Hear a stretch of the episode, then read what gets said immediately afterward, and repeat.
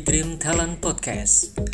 Podcast yang akan sharing seputar pengembangan diri, sudut pandang, dan perjalanan karir seseorang menuju sebuah pencapaian, hingga akhirnya ada sebuah value yang bisa dibagikan.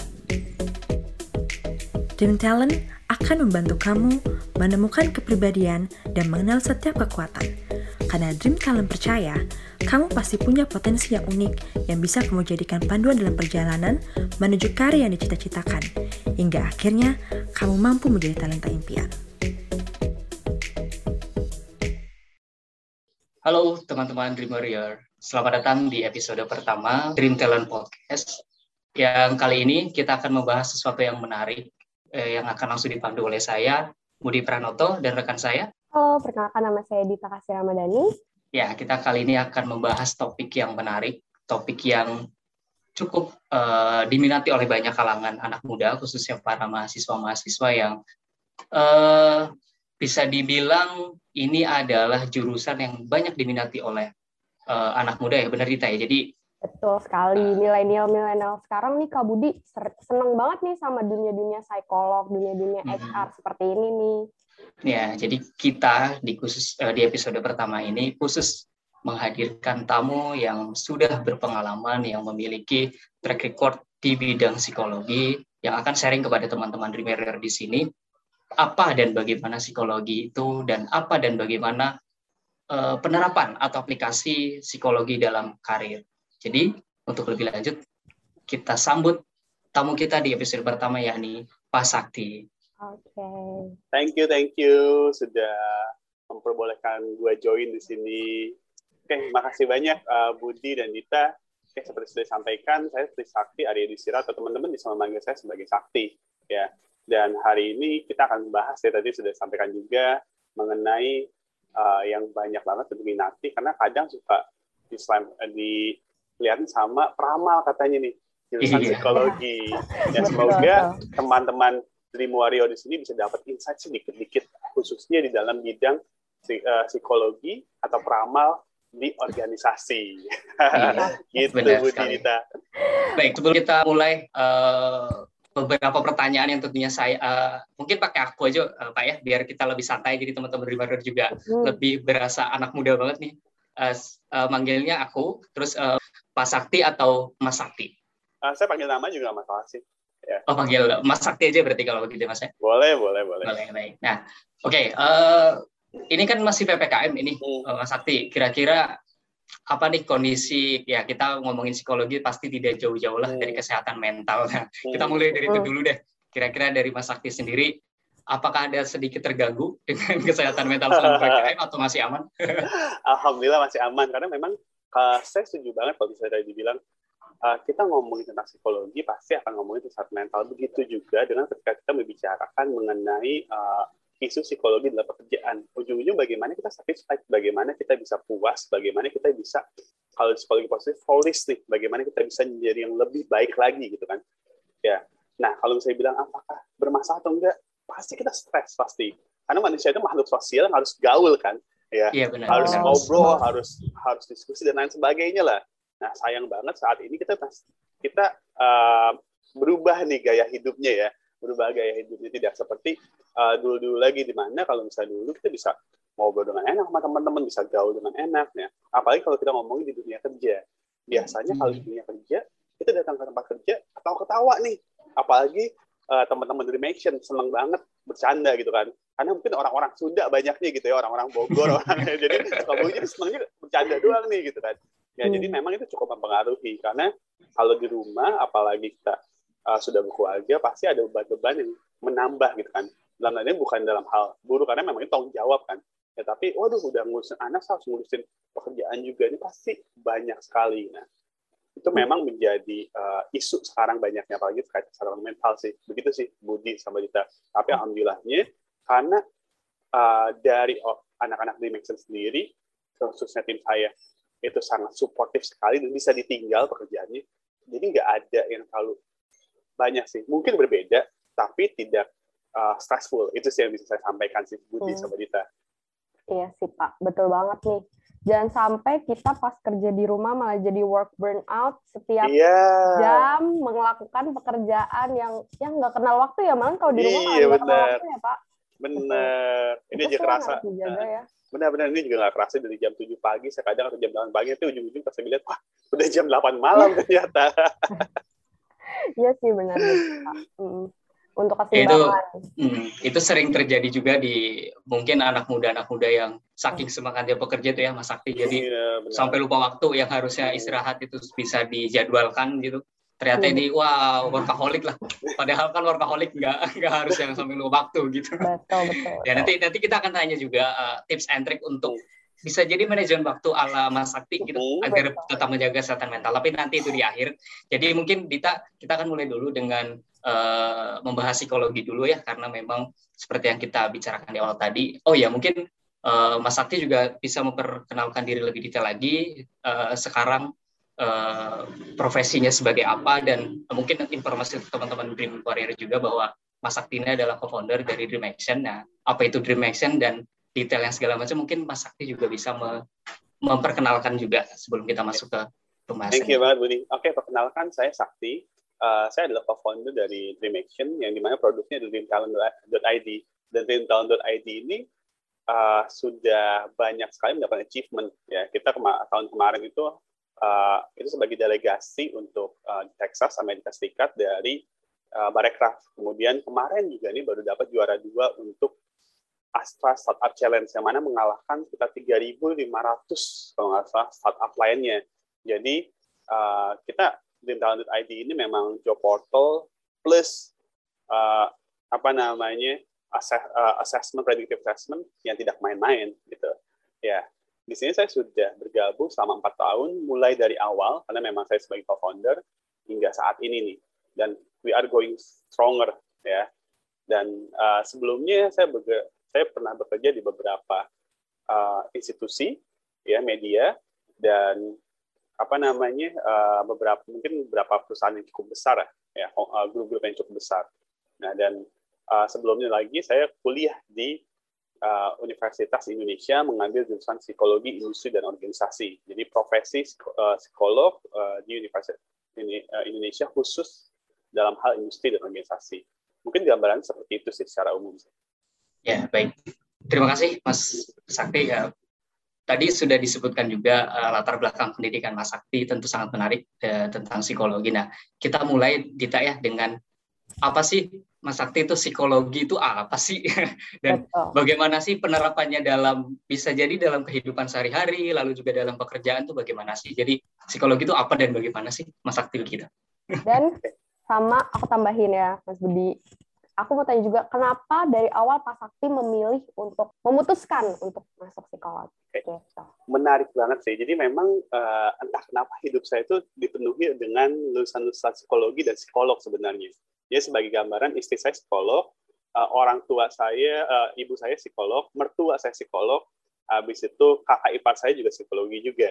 Jadi banyak banget di sekitar saya yang memang berhubungan dengan psikologi dan saya sudah mengenal psikologi atau alat-alat tes psikologi itu dari saya SD ketika ibu saya membawa alat, alat tes psikologi. Jadi saya penasaran banget nih apa sih psikologi itu dan uh, apa nama itu mengapa dia bisa mengukur gitu kan mengukur orang-orang atau uh, mengetahui kepribadiannya gimana. Dan memang dari dulu itu saya sangat tidak suka dengan yang namanya kayak uh, astrologi gitu kan. Ya saya lebih suka ilmu-ilmu eksak yang pasti gitu kan. Ya, yang tahu bahwa oh memang benar nih kalau misalnya nilai sekian ya perilakunya seperti ini gitu kan. Nah, di situlah saya coba untuk masuk dulu. Sebenarnya waktu itu saya coba, eh saya coba masuk dulu psikologi, saya pengen tahu psikologi itu kayak gimana. Setelah keluar, ternyata saya jatuh cinta dengan psikologi. Ya khususnya dengan psikologi yang behavioristik, yang memang melihat perilaku yang nyata gitu kan, dan bisa diukur. Jadi apa sih psikologi itu? Psikologi itu secara umum, nggak usah yang by definition, tapi uh, sehari-hari aja adalah ilmu yang pelajari perilaku manusia.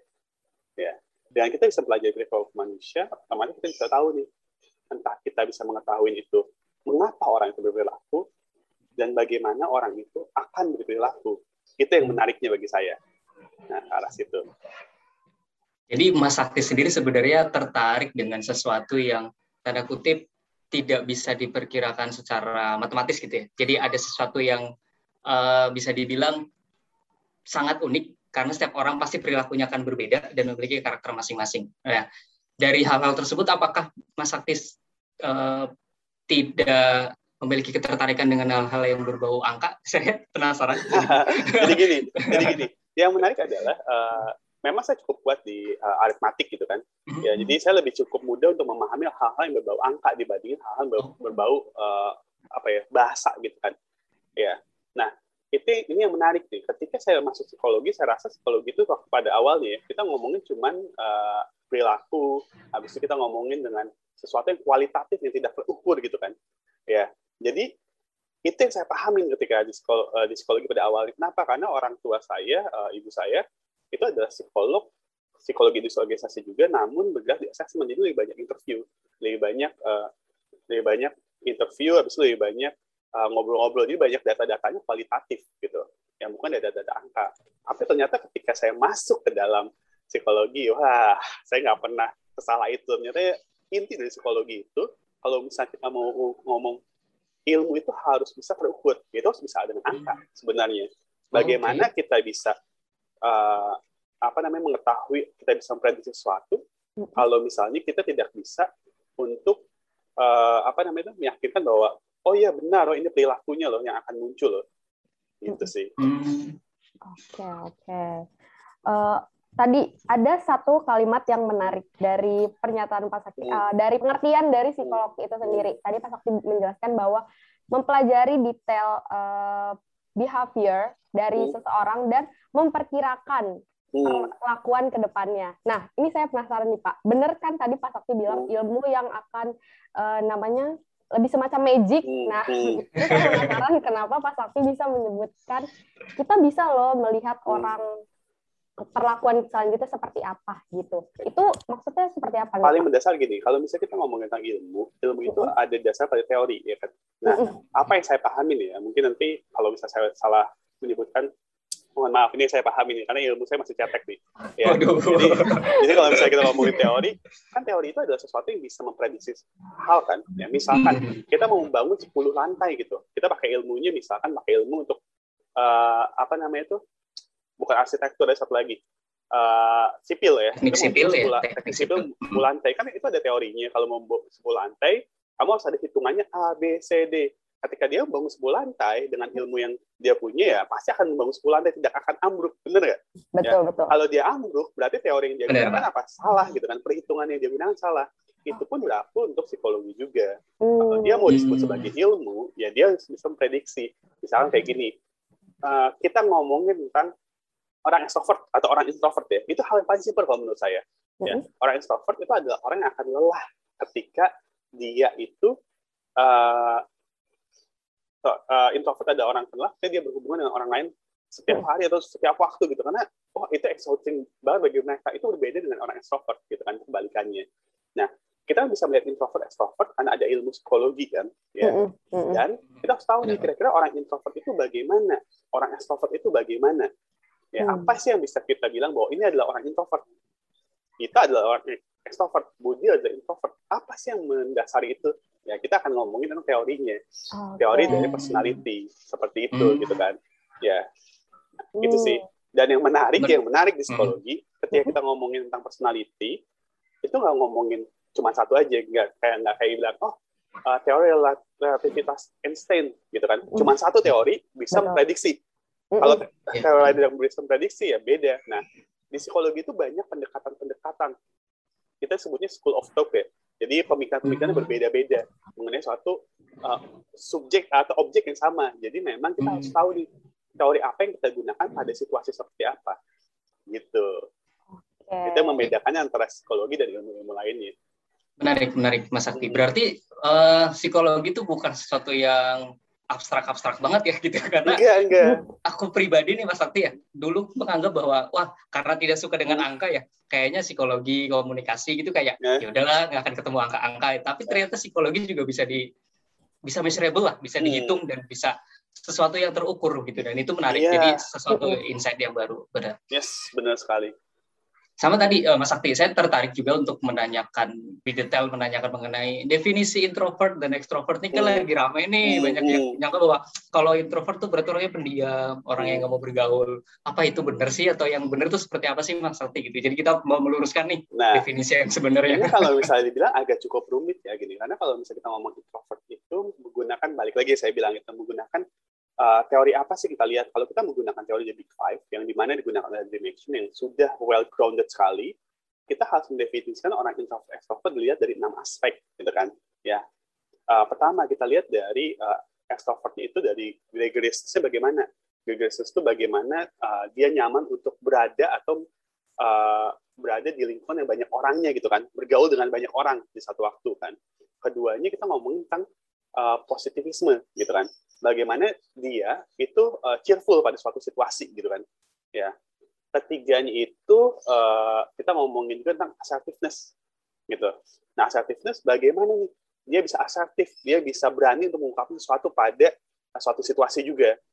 Ya. Hmm. habis itu kita akan bilang juga nih uh, tadi kan udah ada tentang gregariousness, uh, cheerful atau, uh, atau positivisme kan. Atau optimisme hmm. itu agak beda-beda lah. Habis hmm. itu kita juga ngomongin tentang terakhir ada assertif. Habis itu ada juga nih yang ngomongin tentang uh, beberapa extraversion uh, lainnya, aspek-aspeknya. Nah, itu kita harus lihat sebenarnya orang itu tuh benar orang extrovert atau introvert dan lihat aspek-aspeknya juga gitu kan. Hmm. Ya, jadi nggak semudah itu kita bisa bilang, oh kamu extrovert, kamu introvert gitu. Nggak semudah itu juga. Yeah. Bisa jadi nggak? Uh, hmm. Apa namanya tuh? Bisa jadi nggak orang tersebut dia itu orang yang extrovert tapi seneng nggak seneng gaul sama orang banyak bisa oh. jadi gitu jadi secara secara definisinya juga nggak mutlak bahwa orang ekstrovert berarti dia meri, cara ya. dia merecharge energinya harus ketemu orang berarti nggak mutlak seperti juga, itu ya mas ya? juga iya makanya kita harus lihat lagi by definitionnya apa menggunakan teori siapa sih gitu kan hmm. karena uh, banyak orang ya uh, menggunakan teori berbeda ya ujung-ujungnya uh, hasilnya pun juga berbeda gitu hasilnya pun berbeda ya itu sih sebenarnya okay. harus kita cek juga. Oke. Okay. Menarik, menarik Mas Sakti. Silakan menarik. kita kalau ada yang pengen digali lagi okay. sebelum iya, kita aku juga, masuk ke psikologi industri. Yes. Ya. Ini aku penasaran juga nih. Berarti hampir banyak ya mitos-mitos yang kita uh, sebagai orang yang awam untuk psikolog uh, tentang uh, diri kita sendiri mm. itu banyak banget yang menyebutkan kalau oh kalau pendiam berarti introvert oh kalau nggak yeah. orang itu introvert berarti itu termasuk mitos dong ya Pak Sakti bener ya Uh, iya, bisa benar juga. Karena yang saya bilang tadi uh, untuk ngobrol dengan banyak orang itu hanya salah satu bagian aja dari kita ngomongin tentang introvert atau extrovert. Karena kalau kita lihat ada enam kan ya, ada iya, tadi ada uh, banyak tidaknya dia mau ngobrol sama orang, habis oh. ada nah, positivisme, ada warm dia hangat ya sama orang lain, mm-hmm. ada activity, activity itu uh, dia tuh orang yang heboh nggak sih, yang nggak bisa diem nggak sih, yang mm-hmm. memang harus ada kerjaan atau enggak gitu kan. Ya, habis itu ada yang tadi juga saya sampaikan juga ada assertiveness. Assertive, ya. assertiveness itu yang dia berani mengungkapkan sesuatu dan dia berani untuk tampil gitu kan, untuk kayak oh siapa yang mau jadi pemimpin, saya mau jadi pemimpin. Nah itu adalah orang assertif hmm. juga salah satunya okay. ya, cirinya. Habis itu ada yang excitement seeking, jadi dia tuh mencari sesuatu yang uh, kayak oh saya mau ikut ini deh, mau ikut hmm. apa namanya bungee jumping, saya mau ikut uh, skydiving gitu. Hmm. Nah itu salah satu bagian dari uh, extroversion juga sebenarnya dari uh, teori Big Five. Jadi misalkan nih tadi uh, Dita bilang, uh, saya itu orang yang extrovert gitu kan. Kenapa? Karena sebagian besar dari aspek-aspek itu saya checklist tuh. Saya misalkan, saya itu uh, olahraganya airsoft gitu kan. Dan saya senang banget untuk uh, extreme sport. Jadi secara extreme sport saya checklist gitu kan. Ya. Habis itu saya adalah tipe orang yang uh, cukup hangat terhadap orang lain. Warmth-nya juga dalam aspek kedua saya checklist juga kan. Ya, okay. ketika positive emotion saya punya optimisme, saya punya hal-hal yang uh, apa namanya melihat sesuatu secara positif ya saya juga checklist tuh untuk yang ketiga. Mm-hmm. Kemudian untuk activity ya saya masih setengah-setengah lah gitu karena dibilang saya uh, seneng buat ke mana-mana, nggak juga saya seneng diem di rumah sebenarnya gitu kan. Ya itu nggak checklist tuh. Keempat saya bilang assertiveness yang saya berani untuk tampil dan untuk melakukan sesuatu. Saya juga checklist juga. Berarti secara mm. umum saya udah empat dari enam. Jadi kalau dibilang apakah saya extrovert? Iya, saya extrovert. Saya mendekati yeah. extrovert karena itu suatu kontinum ya. Saya nggak bilang yeah. bahwa introvert atau introvert. Ya, saya mengarah ke extrovert yang full gitu. Ya, hmm. empat dari enam. Tapi ya balik lagi, saya kalau dibilang untuk gregariousness itu ngobrol sama banyak orang, saya nggak hmm. seneng gitu. saya Oh. diminta untuk ngelakuin activity banyak-banyak gitu, saya juga nggak seneng gitu. Ya di luar ruang, ruangan segala macam. Nah, Hmm. jadi kita harus ngomong lagi by uh, fasetnya gimana, by detailnya gimana gitu. Kita nggak bisa bilang orang itu extrovert introvert gitu. Karena bisa Hmm. jadi dia extrovert, tapi ada beberapa hal yang mungkin secara umum kita bilang orang extrovert kayak gitu, ternyata enggak. Secara teori, extroversion itu ada enam. Itu sih, Dita, Oh, uh, oke, Budi. oke. Jadi kita nggak bisa judging langsung, oh ini orang extrovert, introvert enggak gitu. Nah ini, ini menarik insight-insight yang menarik dari Mas Iya. Sakti bahwa Betul banget sekian banyak mitos bahwa kalau ekstrovert berarti orangnya Keluar, padahal iya. nggak harus Iya, gitu. gitu kan ya. Jadi yang Oh, jadi ada sebuah stigma gitu ya Mas Sakti bahwa Mm-mm. kalau ekstrovert berarti ini, kalau introvert padahal enggak. Itu tadi setiap Nggak- orang punya nggak karakter tentu yang juga. unik. Semuanya Mm-mm. punya karakter. Bahkan yang tadi saya bilang, kalau misalnya saya bilang, oh empat dari enam, saya Hmm. empat dari enam saya adalah yang tadi checklistnya. Tapi Hmm. Dita empat dari enam juga beda juga mungkin Hmm. dari Dita juga. Budi empat dari enam beda juga secara dinamika kepribadiannya, secara Iya, extroversionnya. iya benar. Jadi kembali lagi kalau menurut saya, uh, Hmm. kita harus lihat itu nggak bisa bilang extroversion, introvert, tapi harus lihat detailnya juga. Hmm. Kalau kita bilang itu sebagai faset atau aspek-aspek di dalam dari uh, trait perilaku itu sendiri. gitu sih. Oh, Baik, baik. Siap. Sangat menarik Mas Sakti. Nah, tadi kita membahas psikologi uh, secara keseluruhan. Nah, sebelum kita masuk ke bidang yang digeluti oleh. Mas Sakti, mungkin Mas Sakti bisa sharing sedikit di dalam psikologi itu ada apa aja sih konsentrasinya gitu kan biasanya tuh setiap jurusan tuh ada pembagian-pembagiannya tuh. Nah, di psikologi sendiri tuh ada apa aja sih Mas Sakti gitu? Jadi kalau misalnya di psikologi sendiri itu banyak banget, tapi memang yang terkenal itu psikologi sebagai HRD. Kalau Oh. misalnya, oh iya iya, Iya, sering iya, banget betul, kan. betul. Misal Ah. psikologi ke mana sih HRD? Ternyata enggak loh, enggak ke sana. Dia yang menarik adalah di Indonesia uh, umumnya itu ada satu psikologi itu yang Hmm. banyak di, diketahui ya. Satu psikologi uh, yang mengarah pada Hmm. klinis, clinical. Yang kalau kita ngomongin uh, orang-orang yang uh, dia itu mengalami kesulit uh, kendala dalam uh, kesehatan mentalnya mungkin akan psikologi klinis gitu dia akan ngobrol psikologi klinis gitu selama tidak diberikan obat di psikologi klinis baru nanti mungkin akan di refer ke psikiater kalau misalnya dia harus diberikan obat ya karena kan itu ada beda bagian lagi kedua kita akan ngomongin psikologi sosial. Psikologi sosial itu Hmm. apa sih yang mempelajari uh, hubungan-hubungan psikologi dalam ranah sosial gitu masyarakat gitu kan? Hmm. ya. Itu ada juga sana yang tentang urban psikologi gitu bagaimana dia Oh. berlaku. Nah itu banyak banget lah. Uh, uh, mas dalamannya lagi. Kemudian kita ada ngomongin di bawahnya. Saya nggak tahu nih kalau misalnya di luar itu dua dua yang berbeda. Di Indonesia kadang masih bisa gabungan dengan industri sebenarnya psikologi konsumen yang Oh. ngetahuin kira-kira kenapa sih senang belanja online kayak Dita tuh misalkan kenapa sih senang belanja online tuh nah itu yang dibahas tuh sebenarnya konsumen Iya, itu oh. Ya, habis itu ada juga psikologi perkembangan. Ini ngomongin bagaimana Oh. orang itu berkembang dalam proses. Misalkan anak-anak butuhnya apa sih? Mhm. Orang tua butuhnya apa sih? Take care-nya apa sih? Jadi kita tahu kira-kira tiap masing-masing tahap kehidupan itu kita sudah harus tahu nih kira-kira apa targetnya, apa yang harus dilaksanakan, apa yang membuat dia bahagia di masing-masing uh, tahap uh, kehidupan, gitu kan? Itu sudah kemudian psikologi pendidikan. Nah ini yang menarik nih. Ini psikologi pendidikan juga sebenarnya adalah bagaimana psikologi itu digunakan dalam uh, lingkup pendidikan untuk mengembangkan orang lain. Nah, Hmm. kadang pendidikan kebanyakan di sekolah-sekolah, tapi ada juga pendidikan yang ada di uh, apa namanya tempat kerja sebagai bagian training and development gitu. Itu ada psikologi pendidikan dan ada juga yang saya psikologi industri organisasi. Tapi jangan salah di luar itu lebih banyak lagi ada psikologi decision. Jadi bagaimana orang itu membuat membuat suatu keputusan gitu kan. Ya, ada juga psikologi rekayasa yang kalau misalnya lihat itu Hmm. dulu mimpi saya gitu kan karena saya hobi di Oh. gun. Jadi sebenarnya dulu saya pengen masuk sana, tapi di Indonesia agak sulit psikologi rekayasa.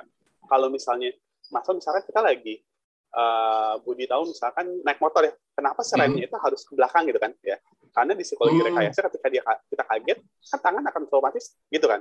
Iya. Oh, tutup kan? iya, ya, benar, itu benar, kenapa benar. rem itu seperti itu, bukan rem itu Hmm. dibuat. Nah, hal gitu tuh.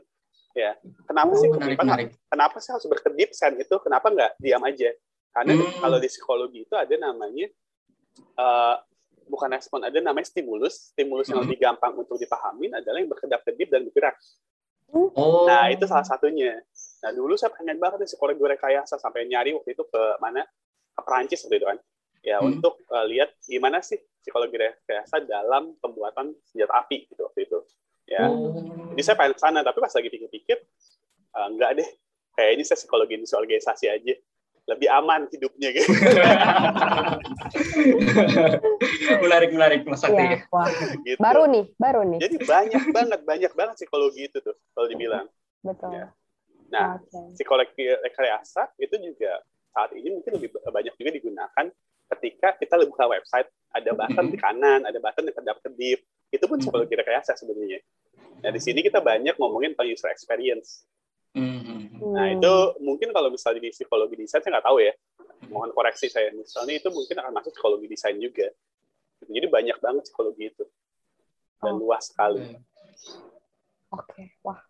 Ini adalah pembelajaran yang baru ya, Budi buat kita berdua. Benar-benar kita. Ada ada psikologi rekayasa seperti ini. Oh, baru tahu ya kalau semua ngerem ataupun itu itu termasuk dalam psik- eh, psikologi juga Psikologi gitu. Iya, karena kan Jadi, dia panik. jadi nggak ngarang ya. Oh, oh, Jadi ngarang. membuat desain uh, Iya, betul. produk apa pun tuh ada, ada Yes. faktor psikologi. Psikologi pun gitu. pasti ada di dalam produk desain itu pasti ada tuh. Hmm, Itu psikologi hmm, rekayasa umumnya. Betul, betul. Berarti dalam pembuatan merek ataupun yang packaging-packaging yang ada tulisan-tulisannya itu berarti itu termasuk ya psikologi. Iya, kalau nggak salah di psikologi desain juga ada penggunaan warna, uh, psikologi warna namanya. Psikologi Oh. warna ada. Iya, betul. Oh, di Budi juga dulu pernah ya, Budi ya? Eh, iya, kalau di komunikasi itu ada psikologi komunikasi. Jadi sebenarnya Nah, dua hal yang sama-sama kayak air mungkin Mas Sakti. Jadi Iya, banyak iya. botol nih, tinggal mau masuk airnya ke botol mana nih Iya, gitu. Karena- Analoginya mungkin gitu ya Mas. menariknya psikologi itu adalah uh, ilmu yang pelajari tentang perilaku manusia. Sekarang pertanyaannya, apa sih hal yang tidak berhubungan dengan manusia? Iya. Semua apa sih berhubungan Iya dengan sih. manusia gitu. Bagaimana balik lagi yang tadi Budi bilang, bagaimana menggunakan psikologi itu pada uh, ruang-ruang tertentu itu aja sih. Mm, mm, mm. Betul, betul. baik.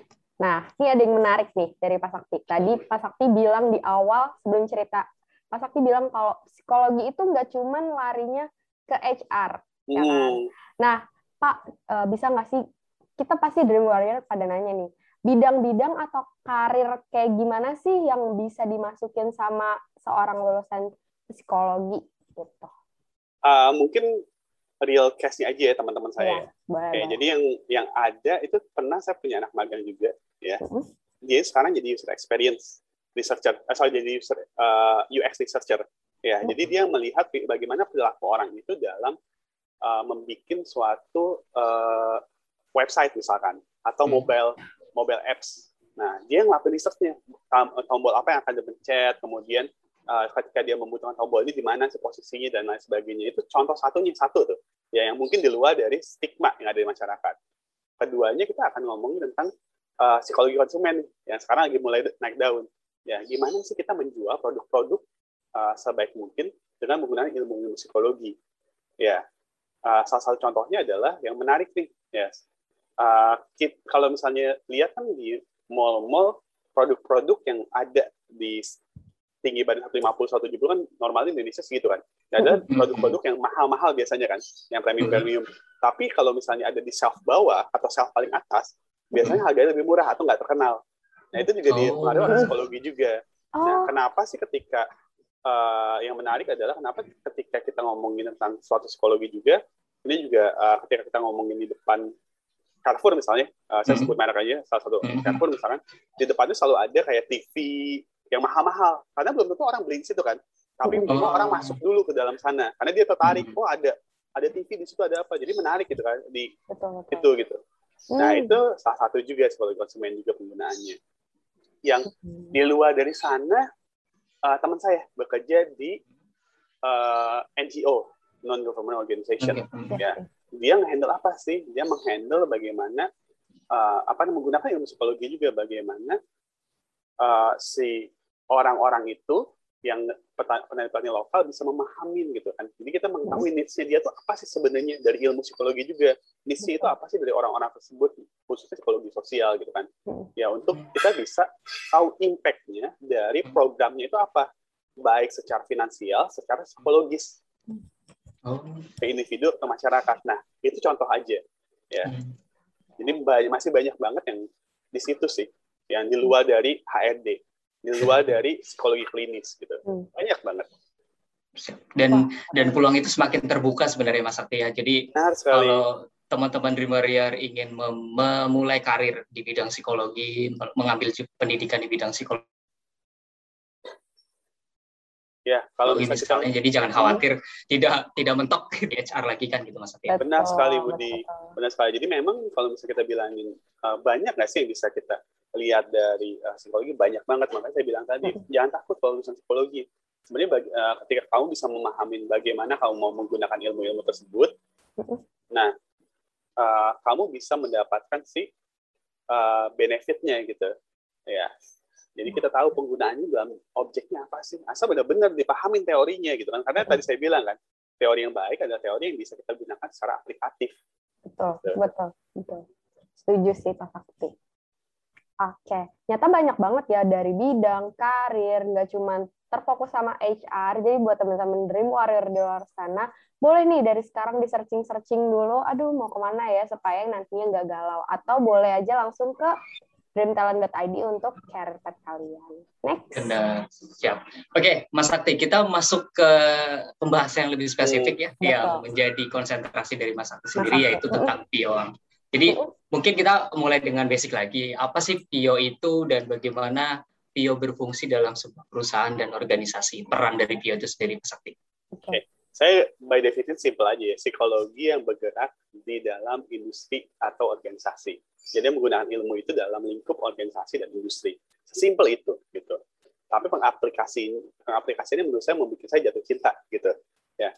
Kenapa? Karena uh, saya waktu itu waktu saya masih kuliah ya saya kuliah atau sudah selesai saya lupa lagi ya uh, kayaknya sudah selesai deh saya nge, saya jadi konsultan waktu itu uh, untuk salah satu perusahaan kecil ya. Mm-hmm. jadi waktu awal-awal banget saya selesai kuliah gitu uh, di situ mm-hmm. saya coba untuk menggali kira-kira needs-nya anak-anak ini apa sih sebenarnya gitu kan. Apa yang membuat mereka termotivasi?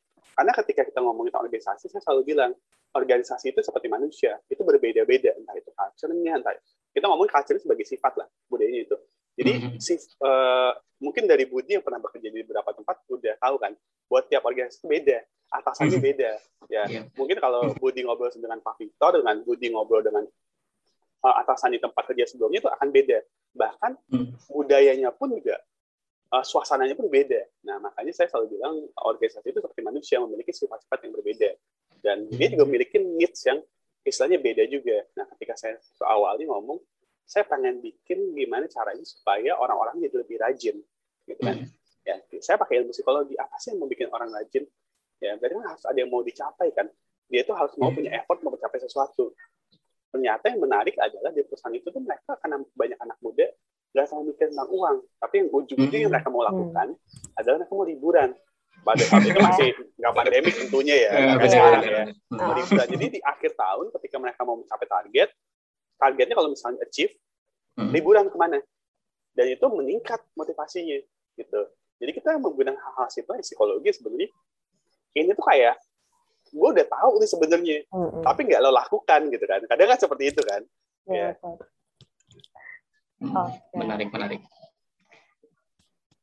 Oke, jadi dari dari penjelasan Mas Aktia tadi mengenai PIO sudah sudah tergambar juga bahwa psikologi sendiri mempelajari manusia, nah organisasi sendiri bisa seperti manusia nih, punya iya, karakter yang berbeda hmm. dan segala macamnya berbeda. Nah, kira-kira selama studi misalnya nih, eh, Mas Ati, kita balik selama studi, kalau yang dipelajari secara spesifik dalam konsentrasi PIO itu apa aja sih Mas? Apakah ada detail misalnya studi case tentang satu perusahaan, bagaimana kita merancang sebuah budaya atau culture dari perusahaan tersebut atau bagaimana mas? Eh, iya, jadi memang kita dibagi dengan uh, dua tahapan seperti kan.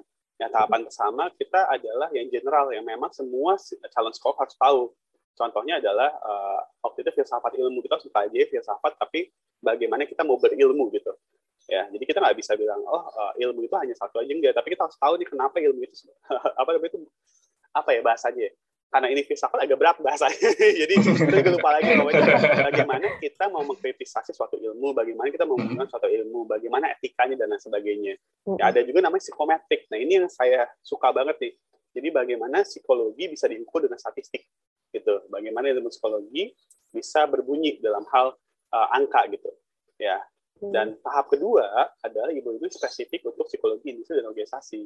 Misalnya kita mempelajari dasar-dasar dulu seperti uh, intervensi organisasi, intervensi mm-hmm. individu, intervensi kelompok secara umum tiga itu.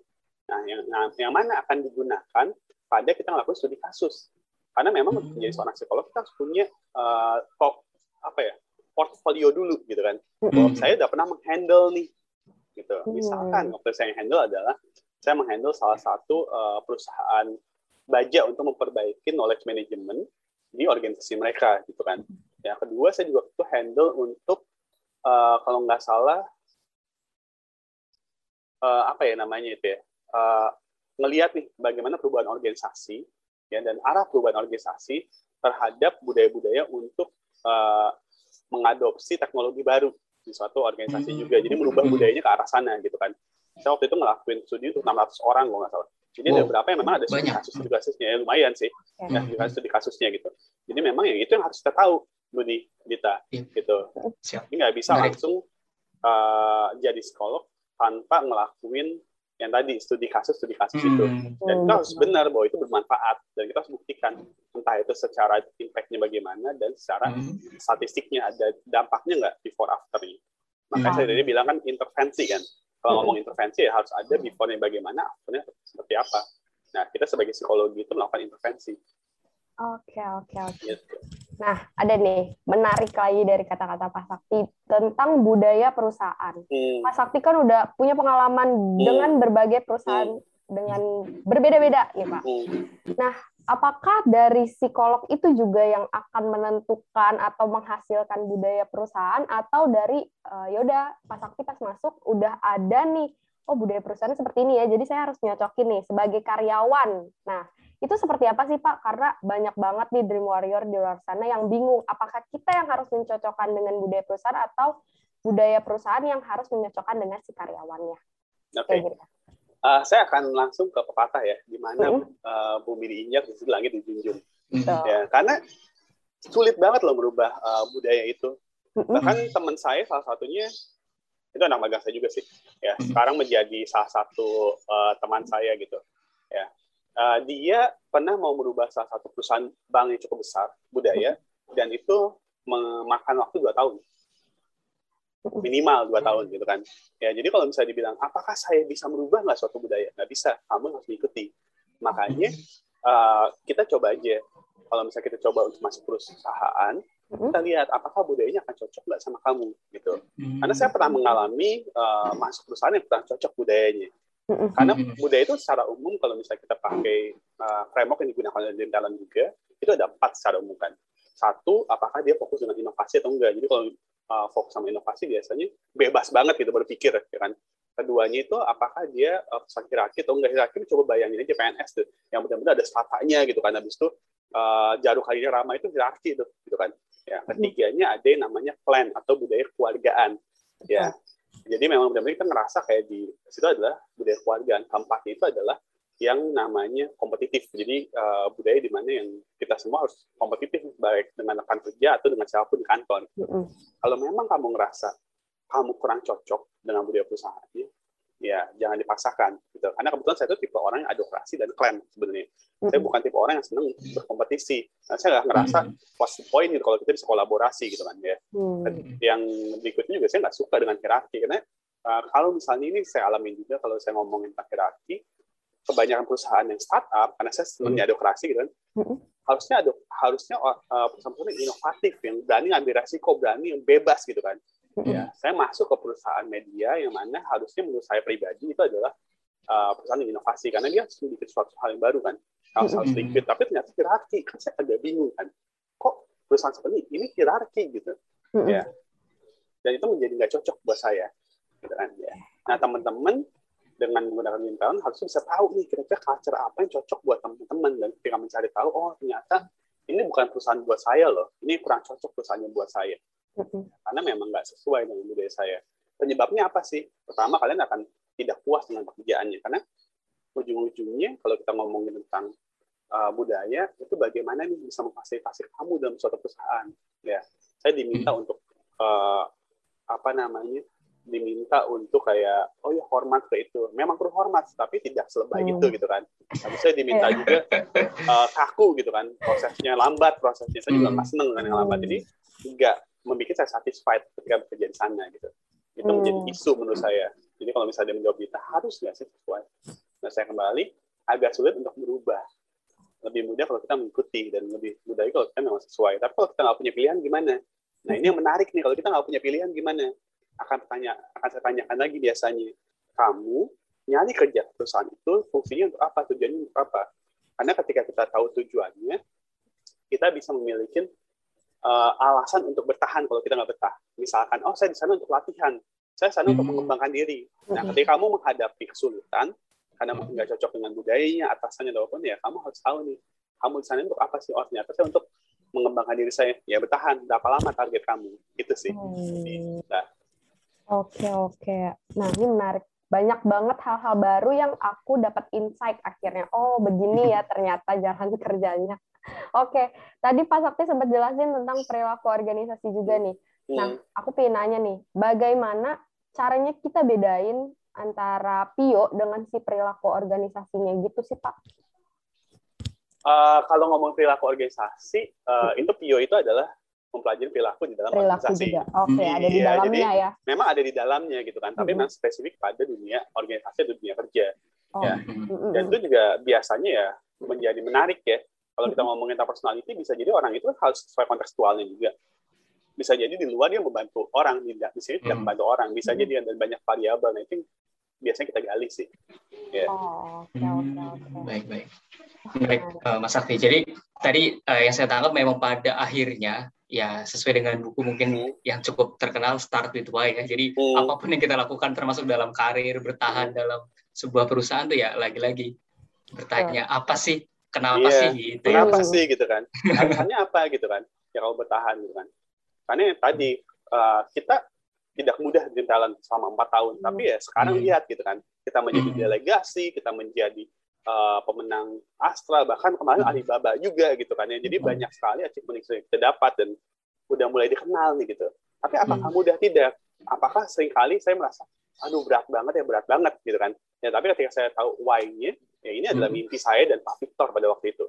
Kita harus tetap berjuang dan di belakang saya itu banyak orang-orang yang harus kita perjuangkan juga termasuk Budi, hmm. Dita dan teman-teman lainnya yang mana ini menjadi semangat juga buat saya dan Victor. Itu benar sekali. Start with why dan mungkin bertahan dengan why-nya juga. Ya.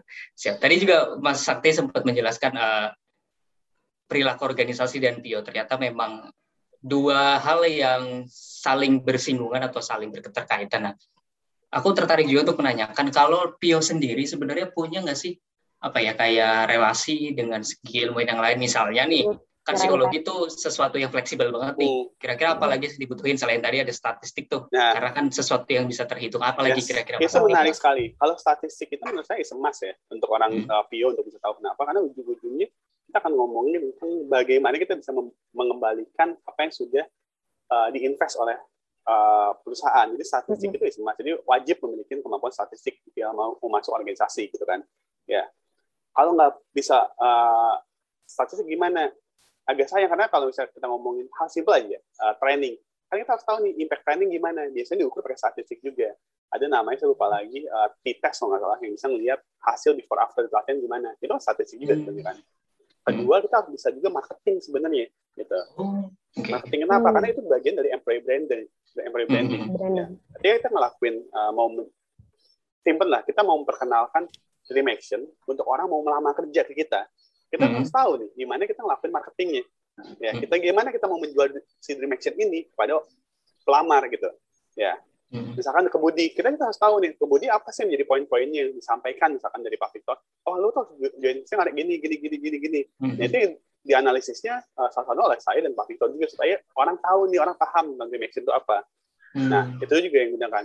Salah satu keperluan lagi marketing ketika kita mau ngelakuin perubahan.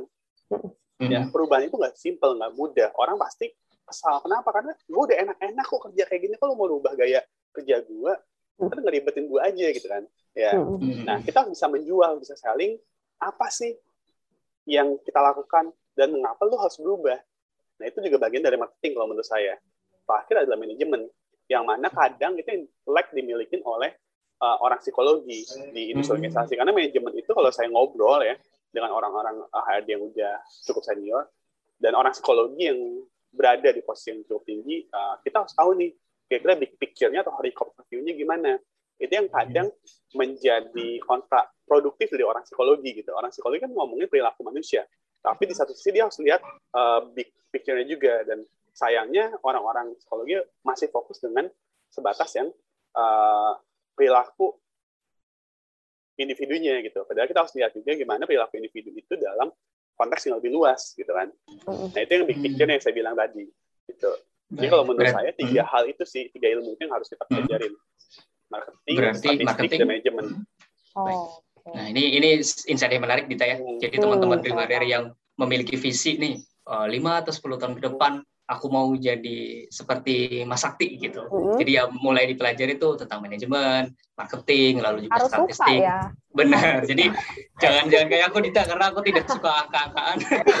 dalam, dalam marketing juga ada angka-angka gitu. Jadi yeah, dan ini saya menarik. Jadi memang ada dua sisi uh, yang harus kita terima maksudnya nggak mm. semuanya yang kita sukai tapi harus kita pelajari juga gitu. Ini memang ini betul, betul. harus harus sebagai konsekuensi ya Mas Sakti ya ketika nah, kita memilih sebuah tujuan. Balik ke why tadi itu berarti. Oke oke. Wah seru nih. Nah ada pertanyaan juga nih. Aku juga penasaran nih. Dari Pio ini adalah hal yang baru nih Mas Sakti buat aku sendiri ya. Hmm. Nah aku ingin tanya sih bentuk karirnya seperti apa, terus bener tadi apa yang apa yang harus dipersiapkan. Terus kalau orang mau pertama kali baru mau mengenal Pio atau uh, pingin masuk ke dalam dunia ini apa sih yang harus dipersiapkan pas lagi kuliah gitu? Ini menjawab pas uh, zaman-zaman pas waktu kuliah nih. Boleh dong diceritain cukup lama ya?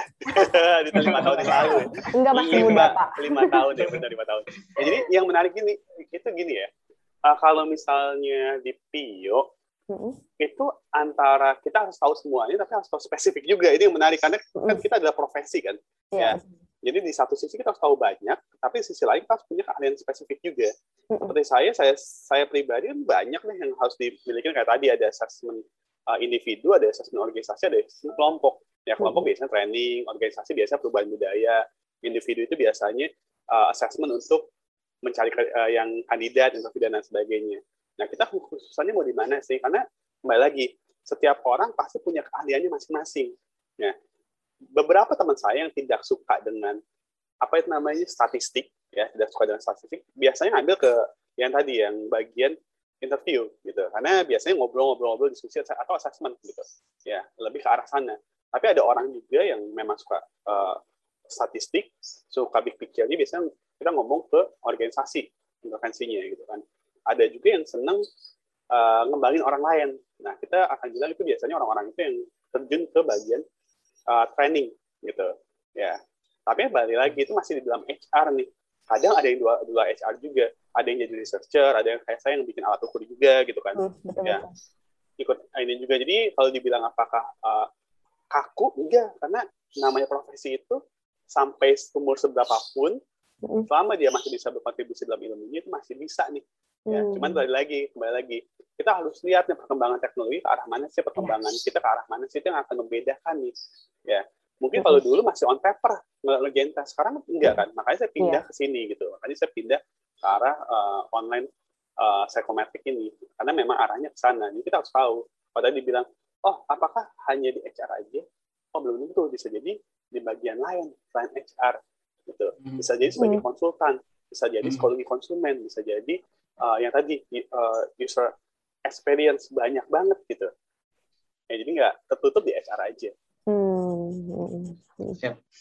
Menarik, menarik, uh, Mas Tati. Jadi semoga teman-teman dari di sana atau kita termasuk Dita ya, jadi punya gambaran nih bahwa untuk konsentrasi Pio saja sebenarnya turunannya sangat banyak atau pilihannya juga sangat banyak dan jadi jangan takut ketika teman-teman memiliki minat atau memiliki visi untuk menjadi uh, seorang psikolog misalnya ataupun mengambil studi psikologi teman-teman gas aja yang penting uh, peluang pasti ada ya Mas Sakti Betul. jadi oke okay. itu sangat menarik insight dari Mas Sakti nah di sesi selanjutnya nih Mas Sakti kita pengen lebih mengulik uh, atau mengulik lebih dalam mengenai perjalanan karir seorang uh, Mas Sakti Yudhistira nih jadi kalau tadi di awal sempat Mas Sakti uh, ceritakan juga alasan mengambil psikologi lalu ketertarikan dengan dunia psikologi. Nah, saya uh, pengen nanya sih kira-kira selama perjalanan studi lalu karir gitu, tantangan yang selama ini membekas dan bagaimana cara Mas Sakti menangani atau mencari solusinya tuh apa Mas Sakti? Jadi kita akan belajar dari perjalanan karir seorang Mas Sakti Yudhistira. Uh, yang lucu adalah ketika mm-hmm. dibilangin bahwa ini menarik sih menurut saya menarik uh, bahwa uh, yang paling berat adalah ketika kuliah uh, S2 itu akan berat banget katanya akan kurang tidur 4 jam 3 jam atau bahkan nggak tidur sama sekali ya hmm. menurut saya pribadi itu menjadi uh, tidak relevan gitu kenapa hmm. karena memang saya dari dulu ketika saya kuliah uh, S1 saya sudah kerja untuk membiayai uh, kuliah saya sendiri pada waktu itu jadi memang hmm. saya waktu itu kuliah uh, klien saya orang luar jadi saya sebagai project manager saya dan HRD waktu itu jadi saya double job desk hmm. uh, memang kerjanya dari jam 7 pagi sampai jam 4 eh, jam 7 malam sampai 4 pagi. Oh. Jam 7 uh, pagi sampai jam 5 sore saya kuliah gitu. Jadi hmm. saya cuma tidur 2 jam 3 jam uh, pas, pada saat itu gitu kan. Hmm. Ya. Jadi memang kalau misalnya dibilang saya ada ngerasa bahwa kesulitan enggak juga ketika pas lagi sana. Ya, tapi itu adalah satu satu opportunity yang menurut saya membantu saya dan saya beruntung pada saat itu. Saya bisa hmm. mendapatkan pekerjaan dan itu membantu mentalitas saya untuk bisa bekerja lebih baik kan. S2 atau ketika bekerja uh, berikut berikutnya gitu kan. Ya. Hmm. ya jadi memang itu yang harus kamu miliki uh, grit itu gitu kan. Ya hmm. pada saat itu saya beruntung saya dilatih karena kebutuhan. Saya dilatih karena kebutuhan. Jadi mau nggak mau uh, saya memiliki dalam tanda kutip kekuatan itu untuk bisa uh, strive di situ gitu Ya bahkan ketika saya selesai kuliah, saya masuk ke salah satu media dan saya dibilang ini kita kerja sampai 20 24 jam dan sebagainya. Nanti kamu akan ngerasa berat. Pas saya ngelakuin enggak juga sih. Karena saya udah ngelak, udah biasa ngelakuin itu dari saya S1. S2 pun juga ketika saya ngelakuin itu lebih berat dibanding saya kerja. Jadi akan kembali lagi saya bilang bahwa kita harus punya fit nih dan paling penting mimpinya. Karena kalau kamu di psikologi biasanya udah tahu psikologi apa yang kamu suka. Kayak saya gitu. Kayak saya saya tuh kalau waktu S1 saya pas-pasan uh, lulusnya gitu kan. Kenapa? Karena kebetulan kampus saya itu lebih condong ke klinis mata kuliahnya. Dan oh. saya tidak, sama sekali tidak menyukai psikologi klinis. Karena memang saya nggak suka untuk bahasa basi, saya lebih suka angka saya bilang kan. Karena kan hal saya harus tahu sekali detail, habis itu hafal hmm. gitu kan. Nilai saya untuk klinis nggak pernah lebih dari C. Pasti saya dapat C. Tapi nilai saya untuk Pio nggak pernah kurang dari A pasti A gitu. Ya dan itu lucunya adalah ketika saya ngomongin Tio saya selalu nyoba sekali. Pasti dapat A gitu. Mm-hmm. tapi ketika ngomongin klinis saya nyoba dua kali tiga kali tetap aja C C C gitu. Pas lagi saya masuk S2 saya udah tahu bahwa saya akan milih S2 yang benar-benar sesuai sama uh, bidang saya minati psikologi organisasi mm-hmm. gitu. Dan ketika saya masuk sana saya lulus dengan cum laude gitu kan. Wow. ya karena memang itu yang saya sukai saya passion saya di sana gitu. Karena hmm. saya tahu kalau saya di tempat lain itu nggak ini. Saya nggak tahu ya kalau misalnya di uh, apa namanya major lain selain psikologi. Karena psikologi kan diberikan cukup banyak exposure ketika S1 untuk bisa tahu kira-kira apa sih spesifik yang kamu senangin gitu. Hmm. ya kebetulan saya senang PIO kebetulan saya senang PIO dan saya lakukan itu. Kebetulan saya senang psikometrik saya lakukan itu gitu. Dan itu pas lagi S2 saya buktikan saya bisa uh, strike A student tuh pas lagi uh, semester satu gitu. Hmm, oke okay, oke. Okay.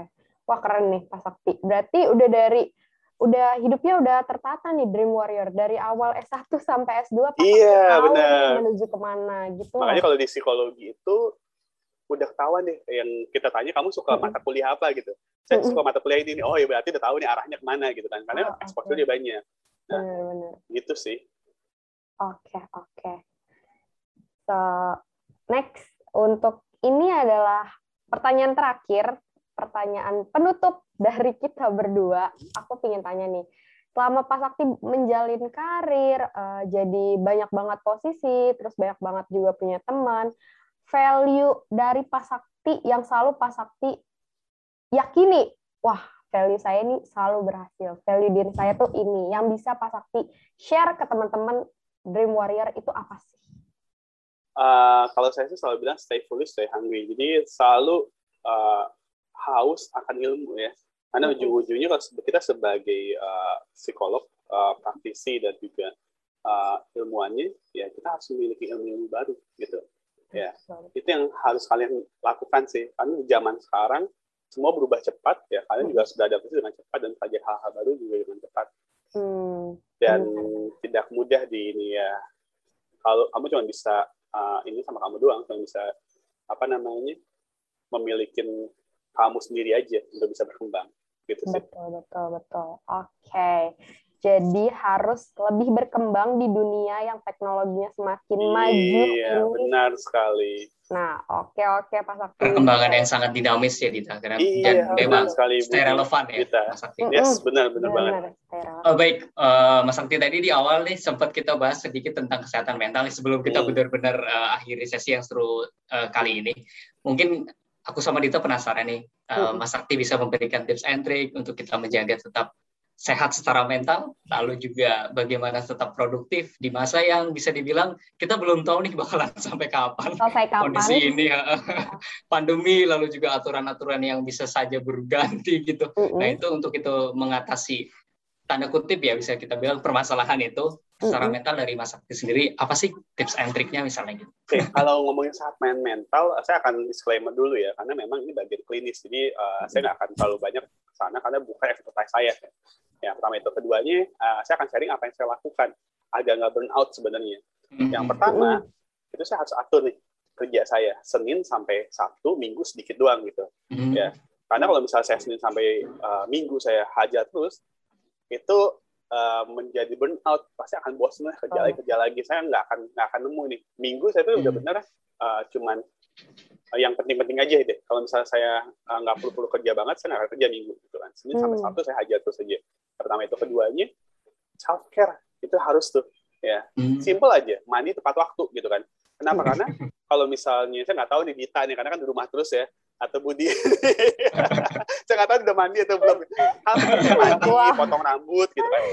Itu self care ya, bagaimana kita uh, memanjakan diri kita gitu kan. Ya nonton hmm. film, itu harus juga dan tapi harus diatur waktunya karena kita kerja di rumah kita nggak tahu kapan selesai kapan beresnya kayak saya simpelnya saya pasti kerja mulai uh, ketika buka laptop jam 7 jam 7 nanti uh, pas lagi jam setengah 12 ya saya udah selesai tuh ya. Setengah 12 saya kerja akan kerja lagi jam satu biasanya. Saya agak longgar setengah jam karena saya ngambil dari jam 7 biasanya kerjanya gitu kan. Ya jam tujuh. Kalau nggak penting-penting banget saya nggak akan ini nih nggak akan uh, apa namanya itu nggak akan diganggu istirahat saya. Biasanya di istirahat saya main sama anak saya saya ngobrol gitu kan. Nah nanti dari jam satu saya akan kerja lagi sampai jam enam. Jam enam hmm. biasanya saya sama anak saya uh, ngasih makanan lain. Jam tujuh sampai jam delapan jam sembilan saya kerja lagi. Gitu. Hmm. ya udah selesai dari situ udah gitu kan. Selesai tidur gitu. Kenapa? Karena kalau misalnya saya burn out kalau nggak penting-penting banget saya nggak akan lembur. Saya nggak tahu itu hmm. namakan lembur. Saya kalau lembur pasti di atas jam 9 saya namakan lembur buat saya pribadi gitu kan. Ya saya nggak akan lembur kalau nggak penting-penting banget. Gitu sih. Dan uh, terakhir poin terakhir. Kalau kamu punya teman ya hmm. apalagi teman kantor telepon aja. Saya tuh suka telepon Syuri suka telepon uh, Esa Manda gitu kan. Ya hmm. yang emang di kantor saya happy happy gitu sama mereka gitu ngobrol-ngobrol sama mereka adil gitu kan.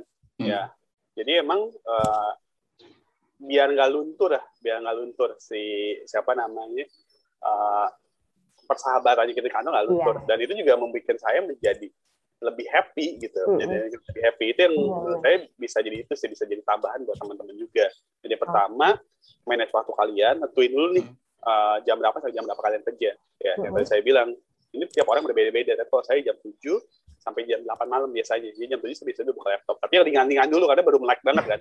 Terus dulu. Biasanya saya kayak buka email, uh, cari bug, masuk-masukin bug, kayak gitu-gitu lah. Jam 7. Baru nanti udah agak melek, udah minum kopi, baru saya hajar yang agak berat. Kayak research dan lain-lain gitu kan.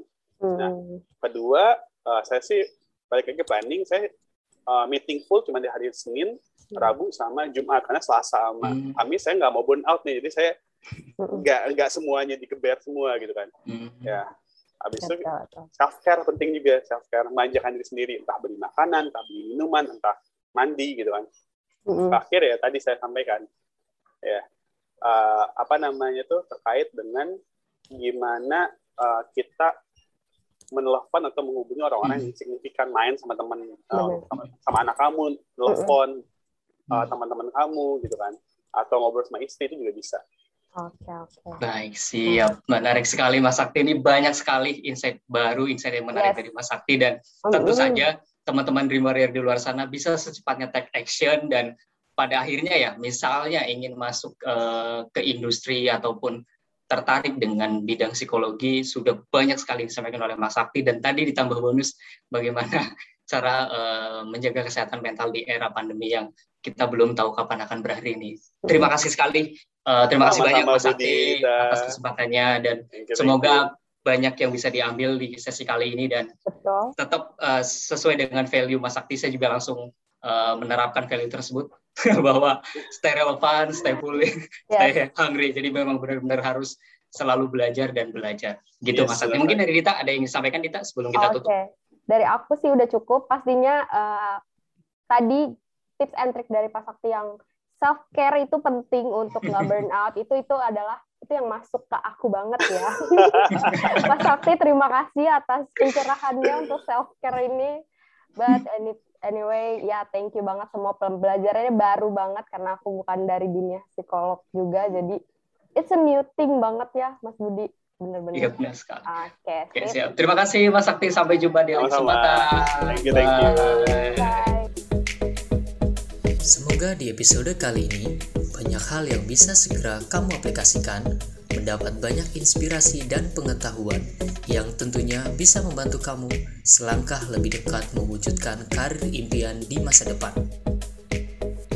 Terima kasih buat kamu yang telah mendengarkan Dream Talent Podcast. Follow at dreamtalent.id untuk update seputar karir impian dan kunjungi blog dreamtalent.id untuk insight menarik lainnya. Sampai jumpa di episode berikutnya.